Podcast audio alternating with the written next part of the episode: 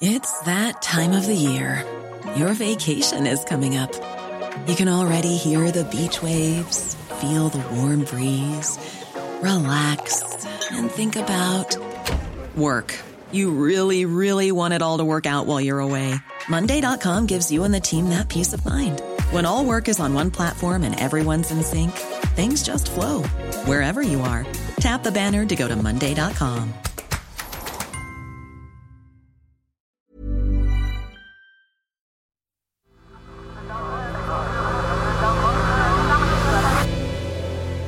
The Sense Maker. Hello, I'm Tomini, and this is The Sense Maker from Tortoise. One story every day to make sense of the world. To find out more about Tortoise and how to become a member, click on the link in this episode's description. Today, with Britain facing an historic energy crisis, how likely is it that we'll see blackouts this winter?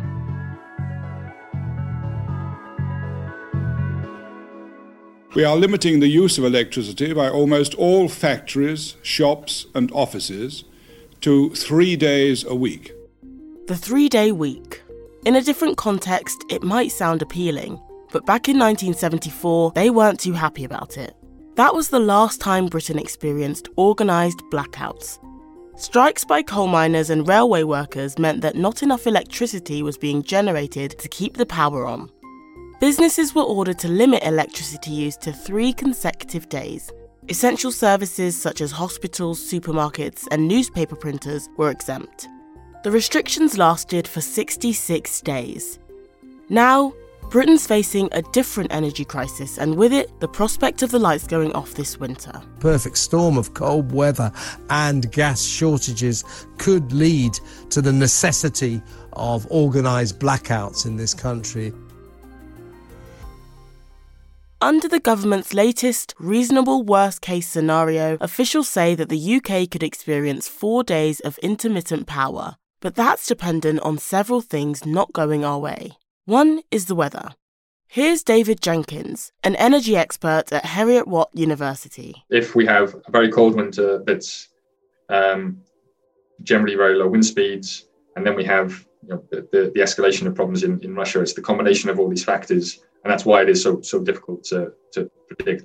A cold winter would strain gas supplies because 80% of UK homes are heated using the fuel, while a lack of wind would mean less of Britain's power is generated from renewables. That would mean burning even more gas to generate enough electricity, a problem if gas supplies are limited. The other factor is Europe. Throughout this year, the UK has been shipping record amounts of gas to the continent, on the understanding that countries will return the favour when it starts to get cold. But Russia's invasion of Ukraine has kicked off an intense worldwide competition for natural gas shipments, and some countries, for example Norway, are already looking at ways to limit power exports this winter. It's important to say, though, that even if we have an extreme winter, complete blackouts aren't expected. Here's Professor Jim Watson, Director of the UCL Institute for Sustainable Resources. They may need to do some kind of demand, what they call demand management. It might be certain customers or certain areas, probably industry first rather than households, that would be asked to reduce their demand. But the idea of a blackout where nobody has electricity, I think, would be, uh, I think, would be very, very unlikely. In other words, any blackouts would likely be organised, not random. The government would have to decide who gets energy and when, and industry would probably be forced to take a hit.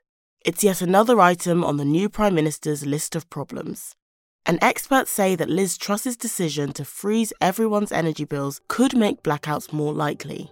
That's because some people will be less likely to reduce their energy use because they know their bills will be fixed once they reach a certain amount, and that could mean more shortages. So, what more can the government do?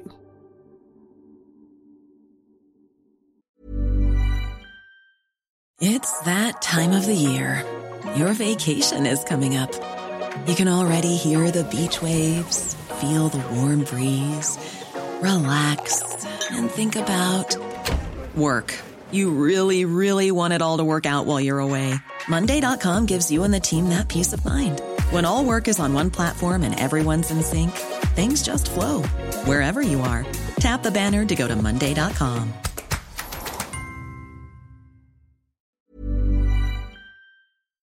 During her campaign to become Conservative Party leader, Liz Truss said she was against the idea of energy rationing in the UK this winter. Here she is at a hustings hosted by LBC presenter Nick Ferrari. Be aware in France they talked about the possibility of energy rationing. Can you rule that out, Liz Truss? I do rule that out, yes. You rule out energy rationing, okay. But in recent days, there are rumours that she has started drawing up plans for a public information campaign to encourage people to save energy. Reducing consumption at peak times, typically from 4 to 7 pm, could mean asking people to turn down their thermostats or do their washing overnight. Just like it did in the 1970s, the government would be asking people to conserve what they can. Industry needs power. So do hospitals. So do essential services. At home, you could get by with less. So switch off some power. Now. For ministers in Liz Truss's government, many of whom are deeply wedded to the idea that the state shouldn't interfere in people's lives, it's a big change. But they may have no choice. In Europe, they're already rolling out energy saving plans. The city of Cologne is dimming streetlights by 30% a night. In Normandy, schools are heating classrooms by burning wood in order to avoid using natural gas. Britain, if it wants to avoid that worst case scenario of four days without power, needs to do something similar, even if it means this government sacrificing ideology for energy.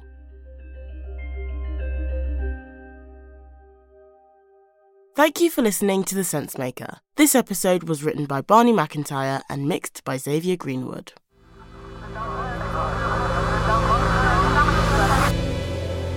The Sensemaker.